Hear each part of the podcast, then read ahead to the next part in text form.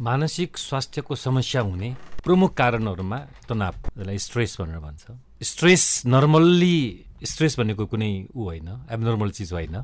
Stress तनाव तनाव भन्ने कुरालाई हामीले कसरी लिनु पर्यो भने हामीले तनाव के हो भनेर बुझ्नु पर्यो? मलाई तनाव नहोस् भनेर फेरि त्यो सोच्दा सोच्दै त्यो आफैमा एक प्रकारको तनाव हुने होला फेरि। कुनै लिमिटको तनाव चाहिँ हामीले के हुन्छ भने हामी त्यसलाई चाहिँ स्वीकार्छौँ। शरीरले धान्न सक्ने सबैको आफ्नो किसिमको शरीरको क्यापासिटी हुन्छ। त्यो क्यापासिटीले धन्न सक्ने तनावलाई हामीले स्वीकार्छौँ र हामीले गर्छौँ। तर त्यो तनाव लिएर जब हामीलाई चाहिँ शरीरभित्र एक किसिमको रासायनिक चेन्ज भएर मुटुको धड्कन बढ्ने निद्रा नलाग्ने काममा ध्यानै नजाने र एक किसिमले आफू चाहिँ एकदम छटपटावटमा बस्न थाल्यो भने हामीले के बुझ्नुपर्ने यो तनाव लिएर यो झन् बढ्यो हो भने बढेको हो भने चाहिँ हामीले त्यसबाट मुक्ति लिने काम गर्नुपर्छ।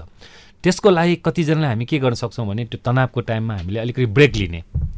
हामी पढिरहेका छौँ भने एकछिनलाई ब्रेक लिने पानी पिउने सकिन्छ भने चाहिँ यसो साधारण योगाहरू गर्ने अथवा लामो लामो सास दस पटक जति लिने लिने छोड्ने गर्ने अथवा आफूले मनपर्ने पेय पदार्थहरू चिया हुन्छ कफी हुनसक्छ पानी हुनसक्छ अथवा अरू कुनै चिजहरू खानेकुराहरू खाने अथवा आफूले मनपर्ने मान्छेसँग टेलिफोनमा कुरा गरेर आफ्नो माइन्डलाई चाहिँ डाइभर्ट गर्ने केही समयलाई। त्यो डाइभर्ट गरेपछि माइन्ड फेरि अटो सिस्टममा जान्छ र फेरि त्यो तनाव दिमागबाट हटिसकेर त्यसको जुन रासायनिक प्रतिक्रियाहरू कम भइसकेपछि अनि फेरि आफ्नो पढाइ हो अथवा आफ्नो कामहरू सुचारू गर्न थाल्यो भने बिस्तारै बिस्तारै त्यसले पिकअप गर्न सक्छ। धेरै स्वास्थ्य संस्थामा जाँदा चिकित्सकहरू भेट्दाखेरि चिन्ता भएको बेलामा अलि लामो लामो सास तान्नु भन्नुहुन्छ।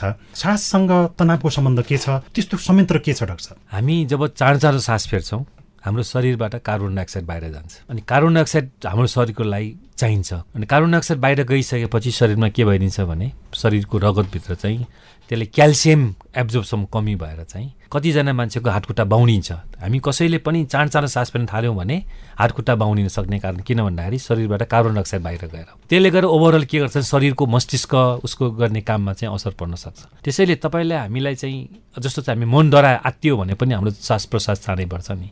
अनि त्यसलाई कम गर्ने उपाय के हो भन्दाखेरि हामीले साँच्चै नै माइन्डलाई रिल्याक्स पोजिसनमा राख्नलाई चाहिँ लामो सास लिने एकछिन दस सेकेन्ड जति रोक्ने अनि छोड्ने।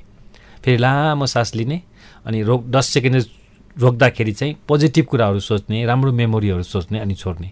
त्यो प्रक्रिया गरेपछि शरीरभित्र जुन क्याल्सियमको कमी हुन पाउँदैन अक्सिजनको सेचुरेसन बेटर भएर जान्छ। अनि त्यो भएपछि हाम्रो मस्तिष्कहरूलाई के हुन्छ भने रिल्याक्स फिल हुन्छ। त्यो सास फेर्ने पनि जुन ठाउँमा छ जस्तो अवस्थामा छ त्यस्तै अवस्थामा लामो सास फेर्ने हो कि? अथवा त्यो पनि समय हेरेर हुन्छ लामो सास फेर्ने तनाव फाल्ने कुरा।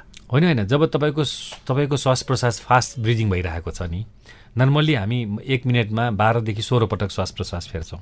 तर तपाईँको बिसभन्दा बढी पुग्न गयो भने त्यो बेलामा चाहे त्यो प्लेनमा बसेको बेलामा होस् चाहे त्यो बसमा बसेको बेलामा होस् चाहे अफिसमा काम गरेको बेलामा होस् तपाईँले एकैछिन आँखा चिम्लेर आफ्नो दिमागले आफ्नो सोचाइलाई आफ्नो मनमा केन्द्रित गरेर त्यो बिस्तारै लामो सास लिने छोड्ने गर्यो भने चाहिँ त्यो जुन किसिमको प्रतिक्रियाहरू शरीरभित्र भइरहेको हुन्छ त्यो सबै बिस्तारै आफै ठिक भएर जान्छ कि?